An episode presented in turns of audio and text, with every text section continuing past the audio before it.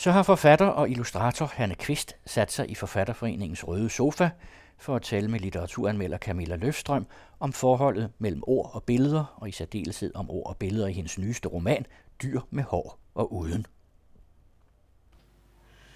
Velkommen til Den Røde Sofa. Vi skal tale om at arbejde med ord og billeder, og også om, hvordan man læser ord og billeder.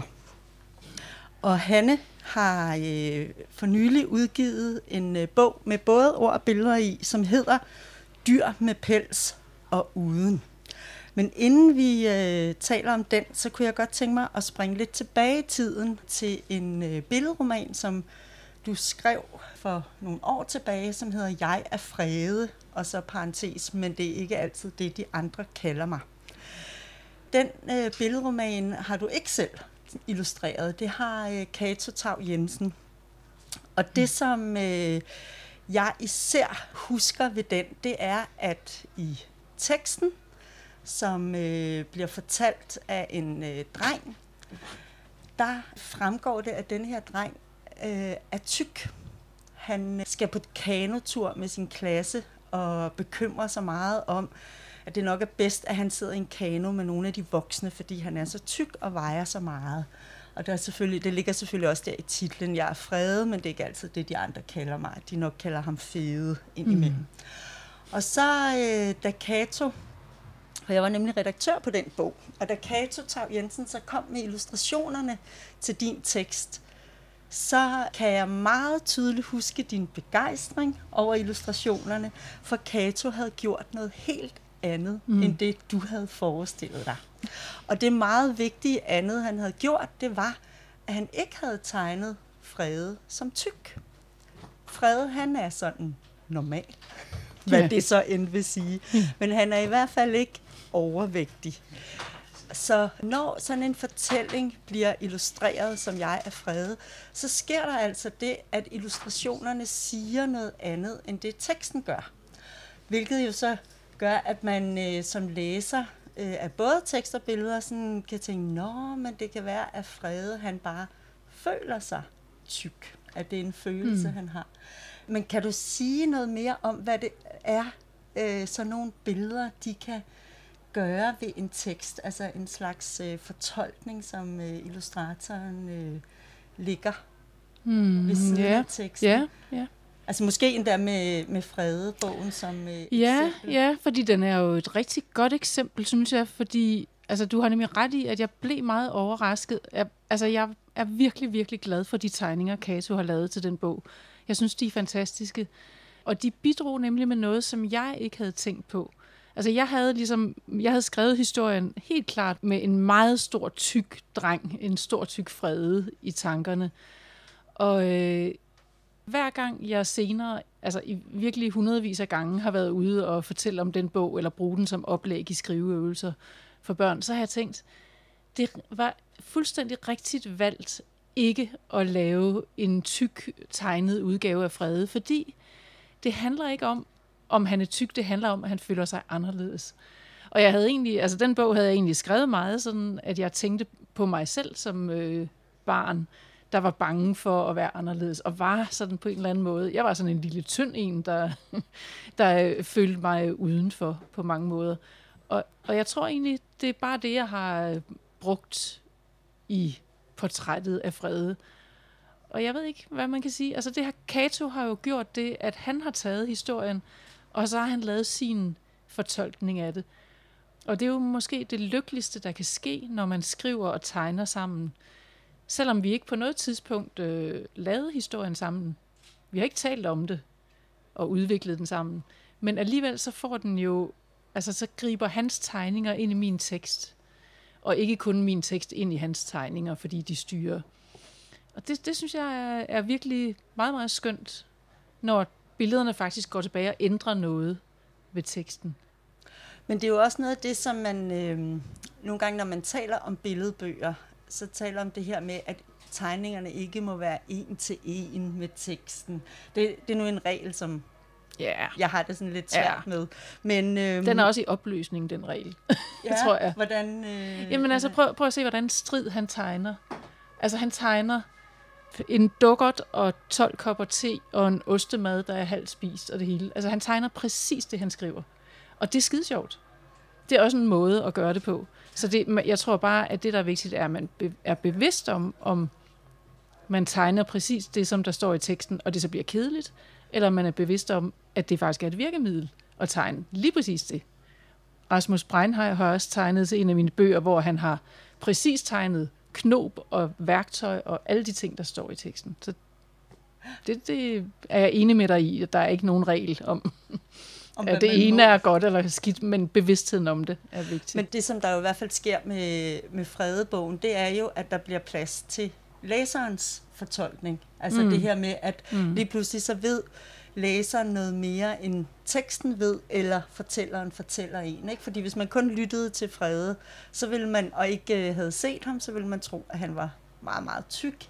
Men det kan man jo så se, at han ikke er. Og derfor bliver man så nødt til at, eller ikke nødt til, men man får en invitation til at, øh, at tænke over, hvorfor han så er så bekymret øh, om, hvordan han ser ud, og hvordan han, øh, han virker øh, på sine klassekammerater.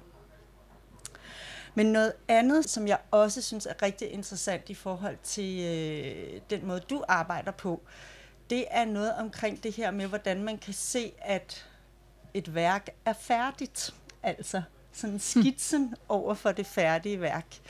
Der er også i øh, Dyr med pels og uden, der er allerførst øh, i bogen, hvor sådan, den ligesom bare sådan tegner sig i gang.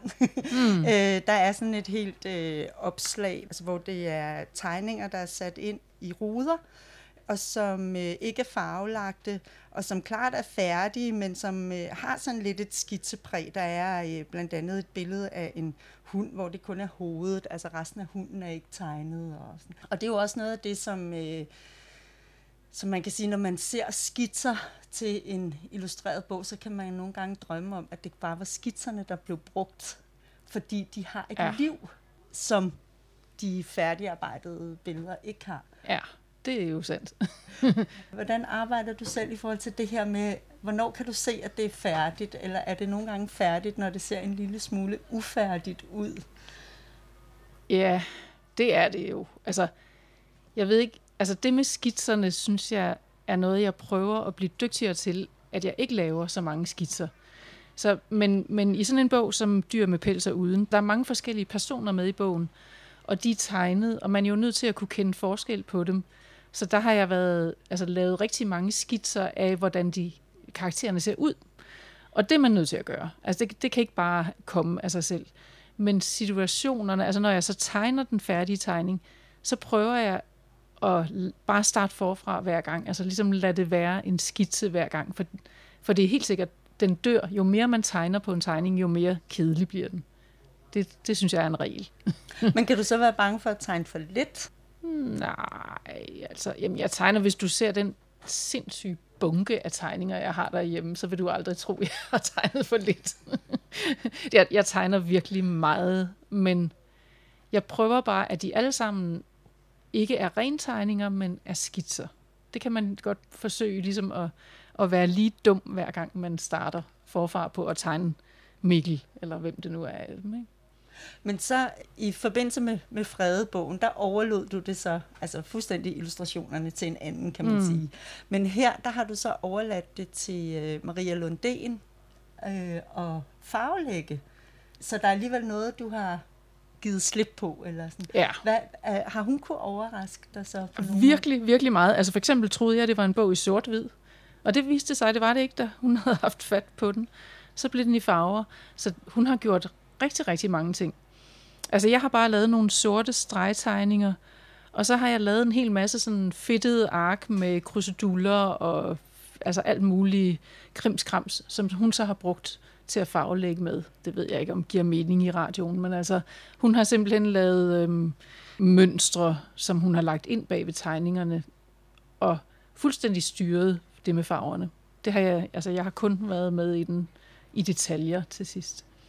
Men det er jo også fordi, jeg ved, hun er helt enormt dygtig og, og øh, fin at arbejde sammen med, for hun kommer jo med noget i processen, ligesom Kato i sin tid kom med noget som tegner til min tekst.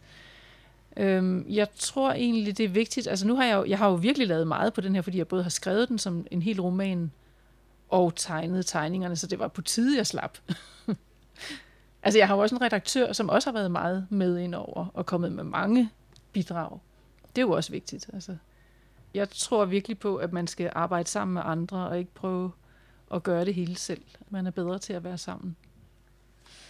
Men lad os lige komme det lidt nærmere, det her med altså dyr med pels og uden. Altså hvorfor det er, at den starter sådan forsigtigt og tegner sig øh, ind i historien, og så kommer der en, øh, en lang række kapitler, som er ligesom en roman nu er med ord og ord og ord.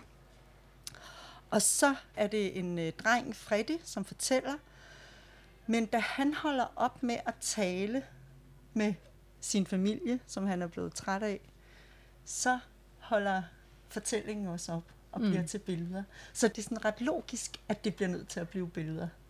Mm. Men jeg ved, at du har haft af dine bekymringer, om man nu kunne det. Altså om man nu bare pludselig kunne mm. skifte øh, til billeder. Men kan du fortælle øh, noget om den proces der, hvordan det blev til på den måde? For det virker jo helt naturligt, når man ser den færdige bog.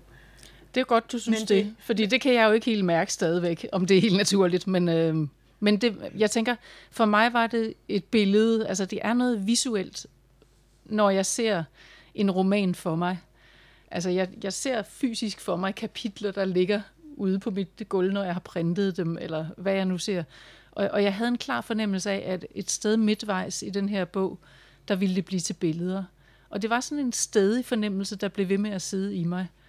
Og, og så kan man jo godt prøve at tænke på det, og tænke, vil det må virke?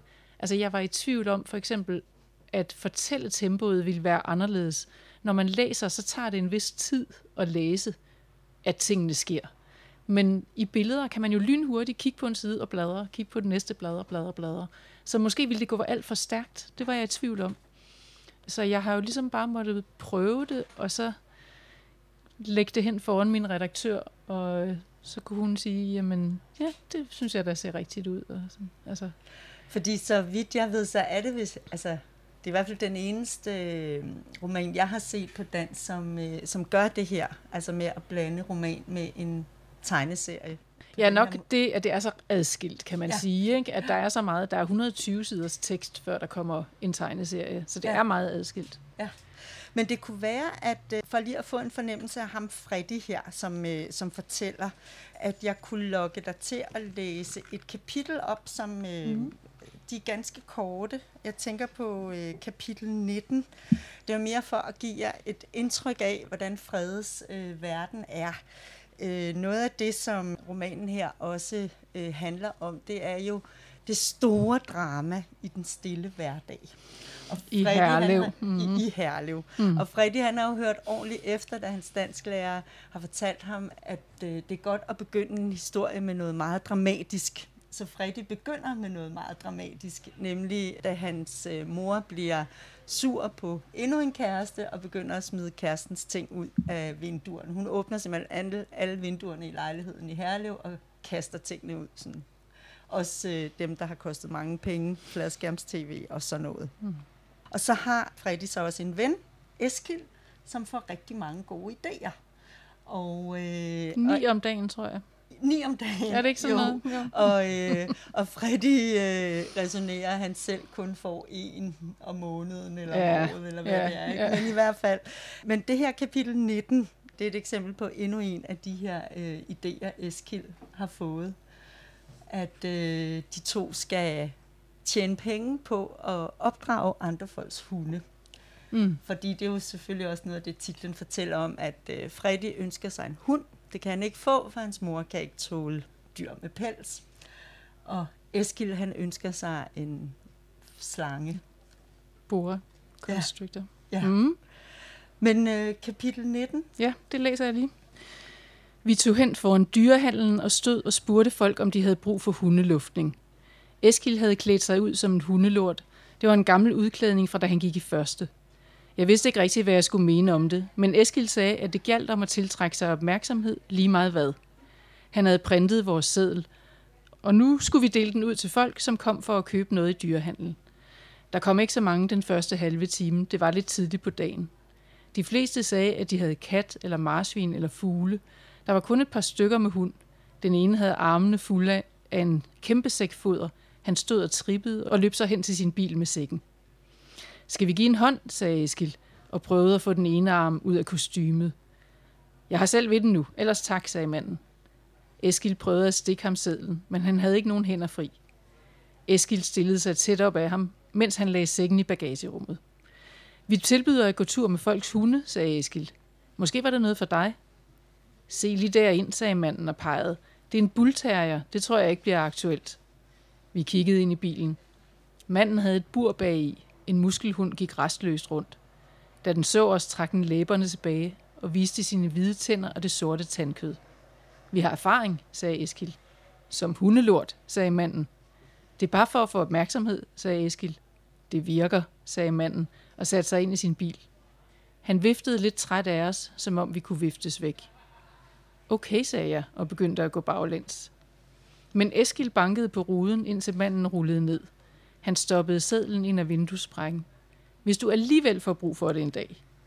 Manden rystede på hovedet, en gang til hver side. Min telefon ringede. Det var far. Han havde set, at der var koncert med nogle af hans gamle elever fra højskolen. Han syntes, vi skulle tage ud og høre dem, hvis jeg havde lyst. Det vidste jeg ikke rigtigt. Fars koncerter var tit sådan nogen, hvor man sad i et lille bitte rum med en masse gamle mænd, der kædede røg. Men på den anden side var det fint at lave noget sammen. Hvis det er en weekend, hvor du har mig, sagde jeg. Klart det er, sagde far.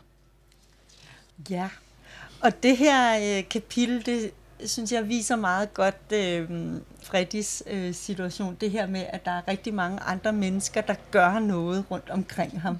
Og han gør ikke så meget selv. Men det han jo så gør, det er, at han fortæller en historie. Og det er som om, at det, at han gør sig til fortæller i sit eget liv med at, at gøre, ligesom han har sagt, med at begynde med et drama, så er han nødt til at, øh, at gå lidt tilbage i tiden og så øh, kommer han så frem til nutiden. At det er som om, at det øh, gør, at han sådan ligesom falder til rette i sin mm. egen fortælling. Ja, man kan sige sådan, altså vi er jo meget forskellige, og han er måske ikke en af dem, der øh, har behov for at gøre så mange ting, og så har han til gengæld fået den her ven, som virkelig er handlingens mand, og altid øh, kan finde på noget nyt, de skal gøre. Men man kan sige, øh, altså Freddy er jo god nok til at, alligevel at gøre ting. Altså, som du sagde, så er der et tidspunkt, hvor han går fra sin familie og holder op med at sige noget. Det er der, han er allermest presset. Nu er alting simpelthen gået galt for ham, og han må simpelthen bare gå sin vej. Så han kan jo godt øh, finde ud af at handle, når det skal være. Han er måske bare ikke i offensiven. Men de her voksne, der er omkring ham, som øh, har vældig stor indflydelse på hans liv, især hans mor, hmm. som jo fylder rigtig, rigtig meget. Hvordan vil du beskrive de her voksne? Altså hvis vi begynder med moren. Altså det, jeg kommer lige til at tænke på, når du siger det, at der var en anmelder, som skrev, at det her det var øh, en rapport fra den danske underklasse eller sådan noget.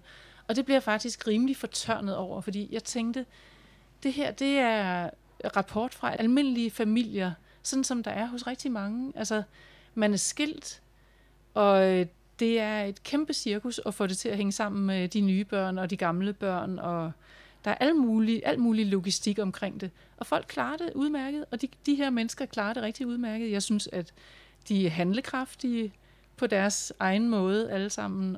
Og forældrene bestemmer meget, men det gør forældre. Og det tror jeg ikke er noget særligt, altså specielt her. Moren, hun er meget kontant, men øhm, jeg holder af folk, der siger tingene lige ud. Jeg, det synes jeg er meget rart at have sådan nogen med i sin bog. Hun mener ikke, at der er plads til, at øh, han kan få nogen hund. Det er faktisk 100% udelukket med den her hårløse hund. Jeg tænker på det her med, at, øh, at Freddy, han, øh, når det bliver for meget med moren, så tager han... Øh, til kulhuset, hvor hans far bor i en campingvogn, og så kan mm. han bo der lidt. Mm. Øh, og hans øh, storebror har en far i Sverige, som han tager op til, når det bliver for meget med moren. Øh, men at de her børn er jo øh, altså på godt og ondt udsat for øh, forældrenes øh, ups and downs og humørsvingninger, og, og moren hun hele tiden bestemmer, at de skal flytte. Mm. Altså den der usikkerhed, han lever med, at han ved ikke engang, om han... Altså han er blevet rigtig god til at lære nye børn at kende, og god til at spille fodbold, fordi det er en god måde at komme ind i en ny klasse på. Men han ved ikke rigtigt, om han gider at spille mere fodbold nu, sådan tvangsfodbold, fordi, øh, for at lære de andre at kende. Men det er de her voksne, Men altså, det er jo rigtigt nok, at det er skruet, der er skruet lidt op for det med moren her, som smider den ene kæreste ud efter den anden og flytter tilbage mellem Jylland og Sjælland. Og, altså, det er selvfølgelig ikke bare en fuldstændig velfungerende almindelig familie, men jeg tænker, at det her, det er jo vilkårene for rigtig, rigtig mange børn. At, at man bestemmer ikke selv, hvor man bor henne. Man bestemmer ikke selv, om man bor fem dage og ni dage, eller hvor meget det nu hæ- hænger sammen. Ikke? Altså, det er forældrene, der har det endelige ord. Og sådan er det jo at være barn. Og jeg, jeg har, tænker ikke, at jeg har skrevet det som, øh, at det er nogle sørgehistorier over, over, hvor hårdt det er. Altså, jeg tænker, at det er bare konditionerne. Mm. I, egentlig i alle børneliv. Altså, jeg tænker, i de meget velfungerende og uskilsmisseramte familier, er børn jo også underlagt et regime. Altså, så kan det jo være, at det er en hel masse penge, der styrer, hvordan de har det. Altså, børnene har ikke så meget at skulle sige reelt. Mm. Så ja, det tænker jeg bare er sådan en omstændighed, som de ligesom må håndtere. Og børn er jo også meget lojale over for deres forældre og over for omstændighederne. Så det tænker jeg bare, jeg har beskrevet sådan forhåbentlig uironisk. Ja, fordi denne her mor, hun bliver jo ikke, øh, altså hun bliver jo ikke udstillet. Der er på et tidspunkt, hvor at, øh, der er en af de andre børn, der siger til Freddy netop, at hun er sej. Mm. Og så er det, han, at Freddy Hansen siger, at nogle gange kunne jeg også godt tænke mig en lidt mere normal mor, ikke? Men altså, at hun, øh, hun er jo netop, ja, sej og, og handlekraftig. Altså jeg vil sige, at jeg, øh, jeg har skrevet om hende, fordi jeg synes, hun er en god og øhm, hvad hedder det, en konsistent person. Altså jeg vil gad for eksempel ikke at have sådan en spæltmor, der øh, går og pusser og børster foran sit barn øh, og sådan curlingagtigt. Altså det gider jeg ikke rigtig skrive om. Jeg synes, de er dybt uinteressante. Jeg vil hellere have sådan en her, der siger, nej, det bliver over med lige. Du får ikke den hund. Selvom hans verden så bryder sammen af det. Altså jeg, jeg synes, tydelige mennesker er mere interessante. Måske er jeg sikkert også lidt sådan en mor, ikke? Altså, det er fordi... Jeg, jeg, jeg, jeg synes, at, øh, at det er i hvert fald en god karakter. Og så er der jo det her med øh, det store drama i hverdagen. Der er, er rigtig, rigtig meget øh, hverdag i denne her roman. Øh, og der er rigtig mange øh, sådan tidsmarkører, altså sådan at nu og her, at vi kommer i IKEA, og det er så, øh, fordi øh, familien finder ud af, at de vil tage til Tyskland og købe billige øl til en fest. Og de har ikke nogen trailer til de her øl, men sådan en kan man jo få i IKEA, hvis man køber noget. Så, øh, De har jo også generelt et forhold til IKEA, fordi de plejer at holde fødselsdag i IKEA Ja. og få sødbuller der. Ikke? Altså, det er jo også, altså på en eller anden måde er det jo også en, jeg vil ikke sige, om det er en klassemarkør. Altså det har jeg selv gjort med mine børn, fordi vi har ikke råd til at gå på de fine restauranter, selvom det vil jeg da gerne, men altså, det er jo godt at komme ud og spise, ikke? Så det er ligesom også sådan, ja, det er... Og så kan Freddy også godt lide at sidde i de der kunstige hjem, tror jeg, han kalder dem. Altså Ja. de der stuer, hvor der er ryddet op og ordentligt. ja, og de har ikke ret meget i skabene. at, øh, at der er det godt sådan lige at sidde og på en eller anden måde mærke roen og orden, eller i sådan et, øh, i, øh, altså ligesom kravle ind i et IKEA-katalog. Eller, øh, Men han er lidt bange for, at de skal blive smidt ud, der, hvis de sidder for længe. ja. Ja. Nu har jeg ikke anmeldt din roman, men jeg tror, mm. Hvis jeg skulle karakterisere den i en anmeldelse, så tror jeg, jeg vil altså virkelig kalde det samtidslitteratur til børn. Fordi øh, noget af det, som, øh, som denne her roman gør, det er virkelig at skildre samtiden.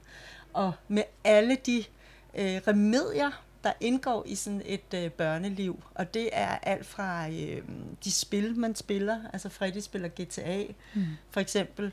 Øh, og det er ja, IKEA, som vi har været inde på. Og i det hele taget nutids ingredienser. Der er rigtig meget populærkultur også. At øh, det hele kan ligesom bruges i den her fortælling. Men det tænker jeg, det er jo ligesom også, det er jo det, man skal kunne som forfatter, og som jeg tænker, jeg kan mærke, at jeg bliver dygtigere til, det er at bruge det hele.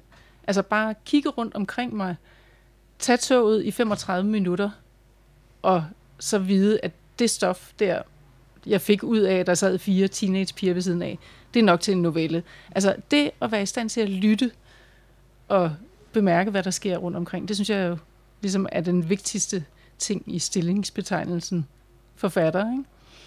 Og, og det gør det også sjovt. Altså, jeg synes, det er sjovt at skrive de her ting, som altså de små hverdags i agttagelser. Altså på den måde kan jeg godt lide at skrive en realisme, der er meget sådan en til en. Men jeg, det er også den slags bøger, jeg godt kan lide at læse i virkeligheden. Jeg er ikke så meget til rigtig fantasy, for eksempel. Men noget, som jeg øh, nogle gange bruger sådan til at karakterisere en god børnebogsforfatter eller en god børnebogsillustrator, det er, at jeg får fornemmelsen af, at vedkommende kan huske, hvordan det var at være 5 år eller 11 år. Øh. Det kan jeg ikke. Og Nej. det, fordi det er en dårlig hukommelse.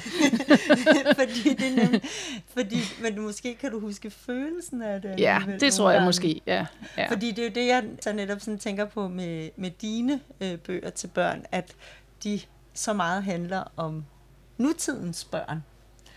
Men er der mm. også noget af det, hvor du kan trække på, øh, på dine egne barndomserindringer, eller er det, øh, det er ligesom noget andet?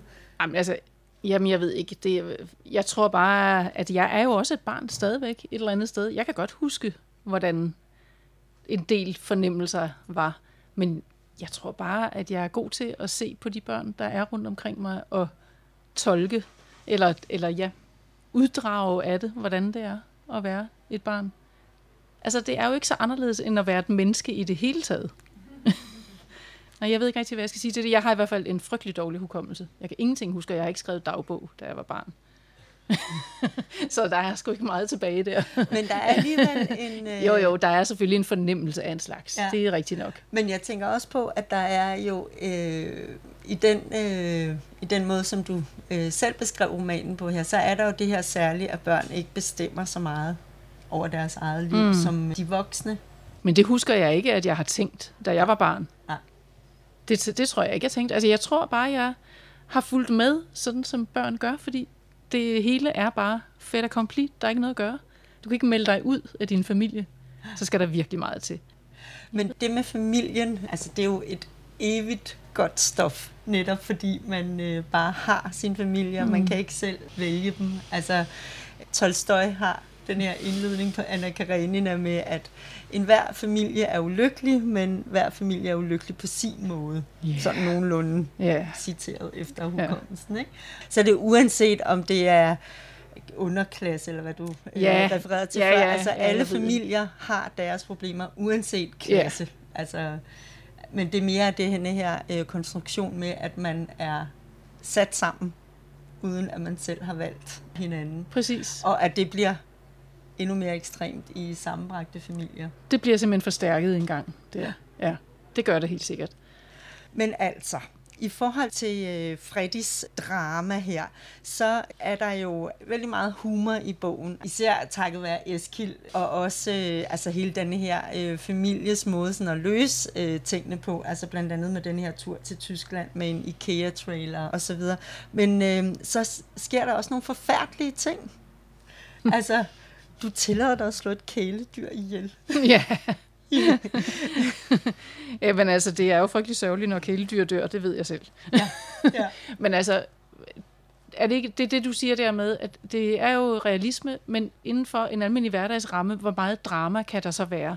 Og når jeg sidder og skriver, så skriver jeg jo dels det, du lige har talt om der med følelser og huske, hvordan man selv havde det, og inddrage alt muligt, man ser rundt omkring sig. Men det er jo også helt kalkuleret.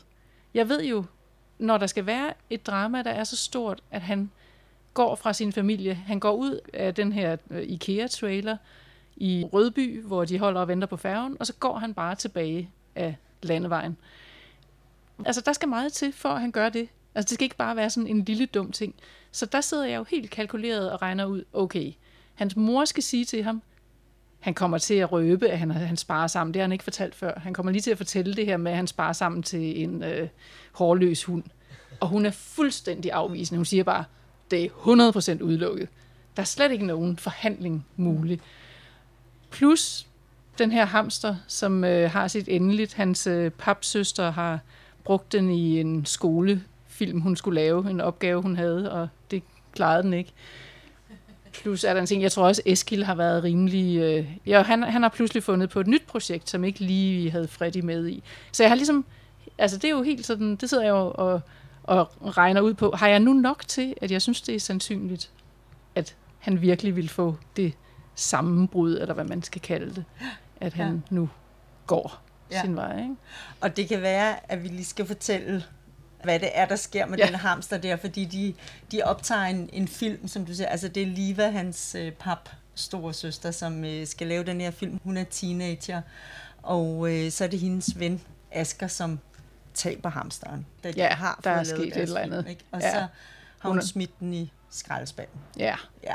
ja. Så det, det er jo en, en god grund til at gå alene det, og så er der det med hunden, og så er der det med, at Eskil har et nyt projekt, at han hellere vil reparere iPhones ja. og smartphones. Ja. End, øh... For det regner han med, at han kan blive millionær på også. Ja.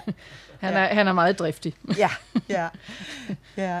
Men så er det jo, at da Freddy går, så er det, at fortællingen øh, skifter til, øh, til tegneserie. Og så er det, jeg godt kunne tænke mig, hvis du vil fortælle noget om, hvad det er for nogle forskellige typer af illustrationer. Fordi en ting er, at der er tegneserier, men så ja. øh, er der også nogle øh, billeder, som er sådan mere øh, grafiske, og der er sådan øh, nogle steder, hvor der er tekst sammen med billeder, og nogle steder, hvor det sådan er helt øh, ordløst. Men jeg kunne rigtig godt tænke mig at høre din beskrivelse af den sekvens, altså hvordan ja. du har ja. arbejdet med de her forskellige typer af billedfortællinger? Altså, der er cirka 70 siders tegneserie, tror jeg. Og det starter sådan lige så stille med, at der kommer en enkelt tegning i teksten, og så kommer der lidt mere, og så i det Freddy, han, han øh, siger, jeg vender, mig om, jeg vender om og går tilbage mod billethuset. Der slutter teksten, og så er det der, derfra kun billeder. Og det fungerer sådan, at han ikke siger et eneste ord hele vejen igennem. Han møder nogle mennesker, og de taler til ham, men han svarer ikke. Han siger simpelthen ikke noget. Og når der er tekst indimellem, så kan det for eksempel være, fordi han får ligesom sådan lidt nogle drømmesyn af hamsteren, som kommer, og den dukker op og bliver kæmpestor lige foran ham, og, og taler til ham, kan man sige. Altså, så så den, den gentager måske nogle ting, noget, noget af det, som kører i hans hoved, kan man sige. Mm. Ikke? Ligesom man kan bare have noget, det bliver ved med at køre i ham, at øh, det er bare 100% udelukket med den hund, for eksempel. Og det kommer der sådan nogle, ja, hvad skal man sige, nogle glimt af. Jeg har arbejdet meget intuitivt med de her tegninger, og, det, og sådan gør jeg også, når jeg skriver. Altså, jeg er ikke den planlæggende type. Jeg skriver der ud af, eller jeg tegner der ud af, og så ser jeg, hvad der sker. Og jeg vidste ikke, om jeg skulle lave, hvordan jeg ville tegne det, om det skulle være i firkanter, eller det skulle være mere løst på fulde sider. Og så har jeg simpelthen bare prøvet mig frem, og nogle sider har jeg tegnet, så der er seks ens størrelse rammer, ruder på med tegning i, og der er sådan lidt ensartet over dem, fordi jeg sådan efterhånden har fundet ud af, ah, men altså, der er nok et vist antal på hver side, og, og det kører jeg med som sådan et grundmodul. Men altså, jeg har egentlig ikke planlagt så meget. Jeg har tegnet lidt derudaf. Og jeg vidste jo ikke, hvad der skulle ske heller, da jeg tegnede. Jeg vidste ikke, hvad handlingen var. Jeg havde en fornemmelse af, at han ikke ville sige noget i lang tid. Og at han ville møde en øh, ung fyr, som så kom til at hedde Mikkel, og som tager ham med hjem. Og det skete også. Men jeg vidste jo heller ikke, da jeg tegnede her, om der ville komme tekst efter tegningen. Jeg troede egentlig på et, et tidspunkt, at det nok sluttede med tegneserien. Mm-hmm. Altså, jeg har egentlig lavet det hele sådan nogenlunde i en lang køre, og så har jeg arbejdet lidt, lidt igennem, lavet det lidt mere ensartet i en ny gennemtegning. Men det svarer meget godt til, hvordan jeg skriver. At ja. jeg, ikke, jeg laver ikke sådan, at nu ved jeg, at der skal være 10 kapitler, og hvad jeg tilrettelægger indholdet i dem. Det gør jeg ikke. Altså, jeg, jeg skriver, og jeg finder handlingen undervejs, og jeg gemmer slutningen til sidst så jeg kan blive overrasket selv med læseren, eller hvad? Lidt før læseren. ja. Og det der jo så sker netop, altså det er jo rigtig vigtigt, at øh, Freddy møder Mikkel, for Mikkel han... Øh, han er sådan en mand først i 20'erne, vil jeg sige. Ikke? Så. Og han har ikke nogen øh, børn selv. Han har god plads på sofaen til mm. Freddy. Og han har tid, virker det også som. Yeah. At han har egentlig tid til at lade... Han siger, det er nok meget godt, hvis du lige... Øh, giver lyd fra dig. Der er nok nogen, der godt vil vide, hvor du er. Men han har egentlig tid. Og så har han åbenbart også en god fornemmelse af, at øh, Freddy trænger til at gøre et lille oprør. Eller mm. han tager ham i hvert fald med på cruise, og så siger han til Freddy, at nu skal der råbes. Så han får ham til at råbe ud af vinduet, at jeg bestemmer over mit eget liv. Mm. Det er sådan meget... Det er sådan helt terapeutagtigt, hva'? Ja. Men det kan, det kan Freddy godt gennemskue. For han siger, hvis jeg råber ud af vinduet, fordi du siger, jeg skal, så er det jo ikke mig, der bestemmer. Så det har han godt, det har han godt luret. Ja, og fortællingen stopper egentlig også øh, der, hvor han så øh, råber, fordi så står der bare bagefter, mm. bare helt rød ja. i kinderne, og, så, øh, og hæs og, og så videre. Men det føles godt at få, øh, få råbt. Altid godt at råbe lidt igen. Altså når jeg nævner det, så er det også for at pege på, hvordan denne her bog arbejder med det der med sådan ikke at sige noget. Altså der er også, inden Freddy bliver helt tavs, så er der også nogle passager, hvor at der sådan står, jeg sagde ikke noget, eller altså jeg svarede ikke, eller sådan. Altså så, så der er sådan hele tiden øh, det her spil imellem, øh, mm. hvornår Freddy siger noget, og hvornår han ikke siger noget, og hvornår han råber. Det er også meget kendetegnende for Freddy måske, det kommer jeg til at tænke på nu, at det er Eskild, der ligesom holder hans forsvarstale. Altså, da Freddy vender tilbage til familien, så er det midt i en øh, familiefest, en non-firmation. Så det er jo en helt anden hovedperson, og så gør Eskild lige pludselig Freddy til hovedpersonen, og holder ligesom en tale om alle de her skilsmissebørn, som må mm. leve under de her vilkår osv. Og Eskild lever jo ikke selv sådan, men han... Øh, han, han kan har... altid tale for nogle andre. Det er ja. han altid villig til. Ja, ja. han stiller op. Han ja. stiller helt klart op, og han er for meget på alle måder. og det er jo skønt at have sådan en karakter, ja. der er for meget. ja.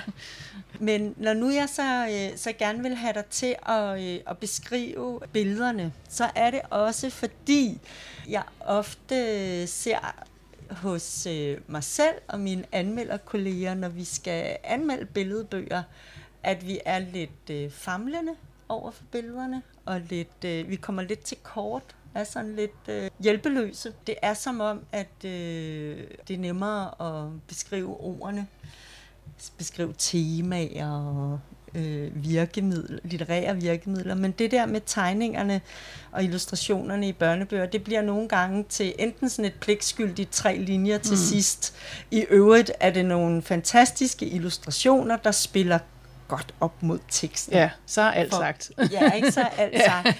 Det der med modspil, det er i hvert fald noget, der går igen.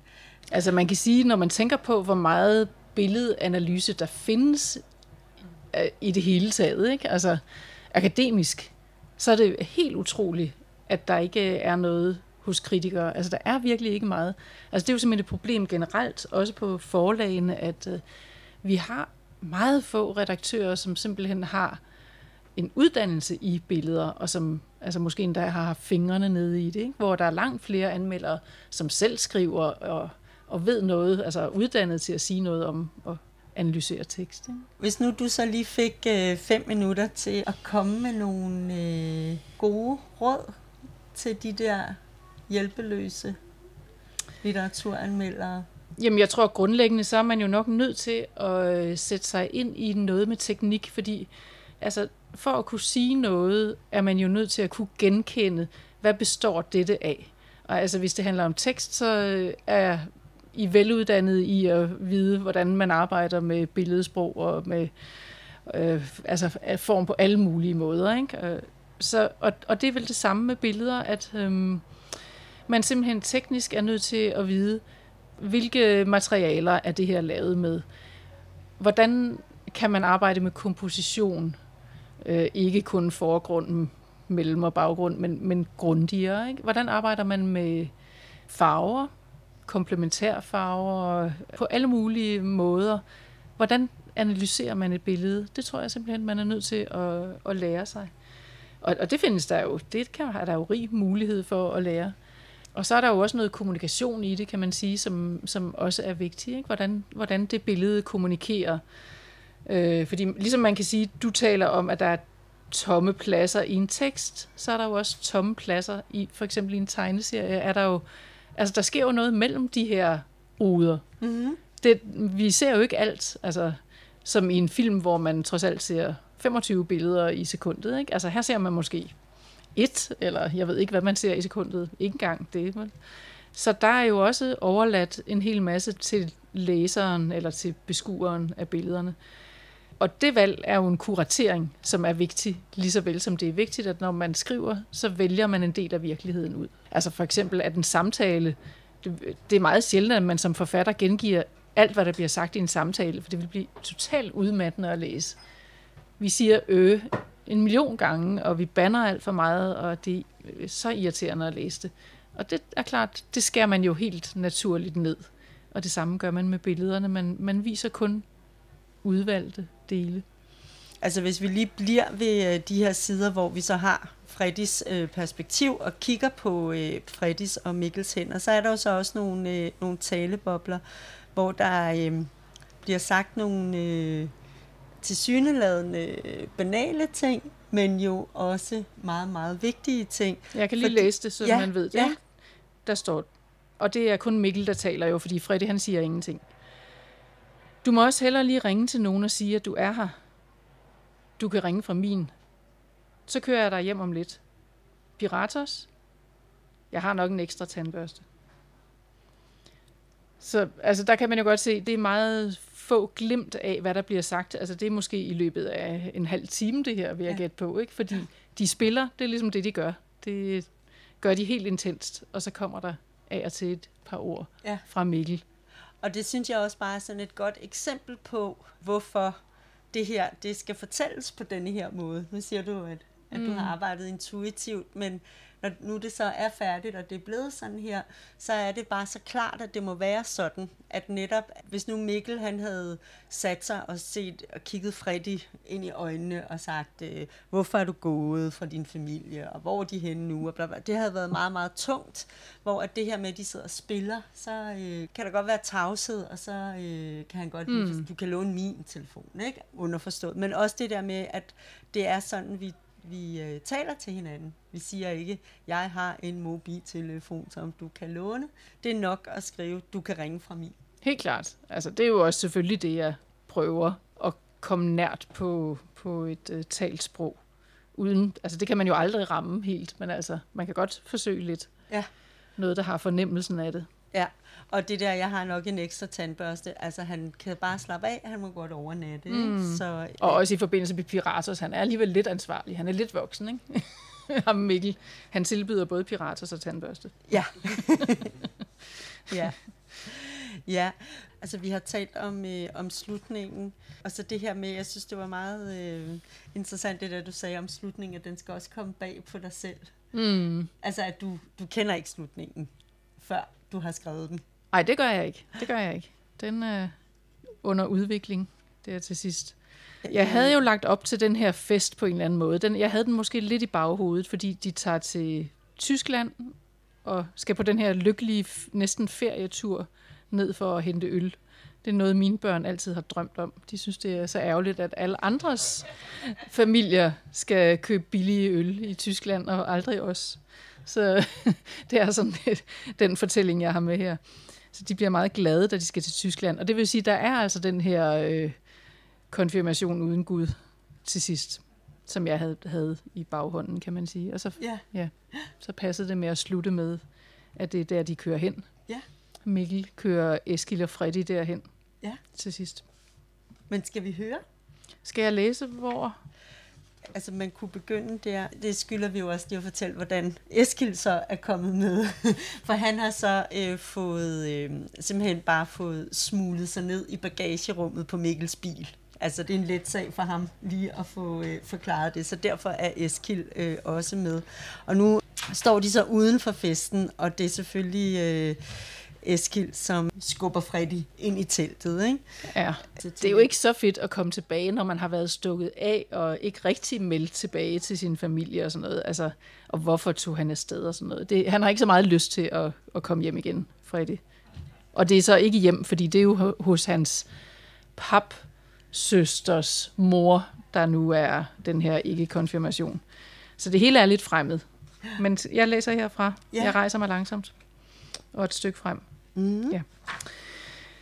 Jeg rejser mig langsomt og går efter Eskil ind i forhaven. Mikkel låser bilen og følger med. Vi står et øjeblik uden for teltet og lytter til stemmerne. Eskil lægger en hånd på min skulder. Kom, du følger bare med mig, så skal jeg nok sige det, der skal siges. Til hvem? Til dem alle sammen, siger han. Så lyner han teltdøren op og går ind. Det er kun de nærmeste, der opdager os, og ikke nogen, jeg kender. Eskil går lige hen til bordet og tager en kniv. Undskyld, siger han til en dame og slår på hendes glas. Folk vender sig. Eskil tager fat i min arm og trækker mig op i enden af teltet, hvor der er en lille scene. Jeg prøver at ryste mig fri, men han holder fast. Et sted i teltet kan jeg høre min mor udbryde et lille skrig. Eskil går op på scenen. Hej alle sammen, siger han. Hej Liva, tillykke med, at du ikke tror på Gud og får en fest alligevel. Det ser ud som en fed fest. Til jer, der ikke ved det, så hedder jeg Eskil, og det her er min gode ven Freddy. Han har lige været væk fra jordens overflade i tre dage, men nu er han tilbage i live. Jeg ser ned på mine fødder. Jeg vil ønske, at jeg sad hjemme i Mikkels sofa igen. Jeg ser op. Der står Mikkel nede for enden af teltet. Han smiler og ryster lidt på hovedet. Sikkert af Eskils tale. Min mor har rejst sig op fra sin plads og står og holder sig for munden. Jeg ser ned på mine sko igen. Eskil fortsætter. Jeg ved ikke, om I kan forestille jer, hvor hårdt det er at være barn i en skilsmissefamilie. Altid skal man flytte til nye lejligheder. Altid skal man møde morens nye kæreste og hans børn og dele værelse med dem. Sådan er det for mange børn i Danmark, og sådan er det også for Freddy. Jeg vil bede jer om at forestille jer, hvor hårdt det er at leve sådan et liv. Freddy ved aldrig, hvor længe han får lov til at gå i sin nye skole, hvor længe han kan være venner med sine nye venner. Jeg er blevet Freddys ven for 11 måneder siden, og jeg håber aldrig, vi skal skilles ad. Men vi ved det ikke. Og forestil jer, hvor meget sådan et skilsmissebarn ønsker sig noget fast i sit liv. Bortset fra mig, hans bedste og trofasteste ven, så ønsker Freddy sig brændende en eneste ting. En eneste lille ting ville kunne gøre Freddy glad, men må han få det? Nej. Jeg trækker i Eskils arm. Jeg kan mærke, at han er blevet varmet op. Nu kan han fortsætte med at tale uendeligt, hvis ingen afbryder ham. Min ven Freddy ønsker sig brændende en hårløs hund. Han kunne også bare ønske sig en almindelig hund. Det ville være lige så godt. En trofast hundeven, som ville være det stabile lyspunkt i hans liv. Men han ønsker sig en hårløs hund af hensyn til sin mor, for hun har nemlig en hundeallergi. Så betænksom er han, og han er selv i gang med at spare sammen til denne hund ved at arbejde hårdt. Der er nogen i teltet, som griner lidt, men også nogen, der klapper. Ude i siden er der en, der rejser sig op. Det er min far. Jamen, er du faktisk så allergisk, når det kommer til stykket, Ditte, siger han. Jeg husker det sådan, at du aldrig fik taget den priktest. Der kan jo være taget mange priktester siden din tid, siger mor. Ja, ja, lidt stedig er du nu, siger far. Jeg synes, vi skal stemme om den hårløse hund, siger Eskil. De, der mener, at Freddy fortjener at få en hund, som er helt allergivenlig, og som han selv vil træne og passe, I rækker hænderne i vejret. Der er mange, der griner, og alle ved ungdomsbordene rækker armene i vejret, også mange ved de andre bord. Det er altså ikke noget, man kan stemme om, siger min mor. Det er jo mig, der skal have den ind i lejligheden og tørre op efter den, når den tisser over det hele. Selvom jeg mest kigger ned på mine fødder, har jeg alligevel fået øje på alle i min familie. Torsten sidder ved siden af Liva, og Livas mor sidder på den anden side. Liva har lagt hovedet ned på armene. Nu siger Torsten noget. Jeg har altid drømt om en jagthund. Går du på jagt, siger far. Hør nu her, det er Livas fest, og vi skal overhovedet ikke til at stemme om nogen allergivenlig hund, siger Livas mor. Det var sødt af dig at holde en tale, Eskil, men nu synes jeg, I skal sætte jer ned og få noget at spise. Vi finder nogle skamler til jer. Vi har allerede fået plads til så mange ekstra. Det går nok. Ja. Skal jeg stoppe her? Ja, altså det er jo også her, hvor at, øh, det er jo lige før sådan, violinerne kunne komme ind her, ikke? fordi at, øh, altså næsten ligesom med, ja. med den der råbe scene, ja, altså, ja, ja. det er sådan en katarsis-agtig ja. fornemmelse, men det går jo netop som øh, roman alligevel, fordi det er Eskild, det kommer fra, ikke? fordi man ved jo godt, at han meler jo også sin egen kage. Det gør han helt altså, sikkert. At øh, det virker ja. som om, at han er meget interesseret i Freddy, men han er også interesseret i at beholde sin ven og i, øh, i det her øh, dyreklubsprojekt, de har. Jo, men jeg tror også bare, at han, han er en sportsmand. Altså, det er en konkurrence om, om det kan lade sig gøre, og han vil vinde den her konkurrence. Der skal komme den her hårløse hund. Og det han gør, når han holder den her tale, tænker jeg, det er jo, at han tager alle de voksne midler i brug. Han smør fuldstændig, og altså kører den fulde charme ud, og det er helt overdrevet. Så, så det er jo ligesom også bare et forsøg på at, at sige, altså han er bare en sjov karakter at skrive. Ikke? Altså. Og Freddys mor falder ikke for det. Det gør hun ikke. Nej. Og Freddys far synes bare, det er skønt, at han er kommet lidt uinviteret med til en fest, hvor der er gratis fadøl. Og, altså, det, så mere lykkeligt er det hele ikke. så det er sådan en, øh, en øh, lykkelig, ulykkelig. Ja, det er nemlig sådan en lykkelig, ulykkelig familie der. Ja. Som. Men romanen slutter meget fint med, at øh, jeg tror, jeg vil holde en tale nu. Den første kom faktisk ikke rigtigt til at handle om livet og virkeligheden. Siger Eskil. Ja. Godt. Men øh, lad os øh, slutte her. Ja. Ved øh, livet og virkeligheden. Det gør vi, simpelthen. Godt. Meget og fint. så øh, tak. Tak selv. og tak for jeres opmærksomhed. Det var Hanne Kvist og Camilla Løfstrøm i Den Røde Sofa i samtale om Hanne Kvists bog Dyr med hår og uden.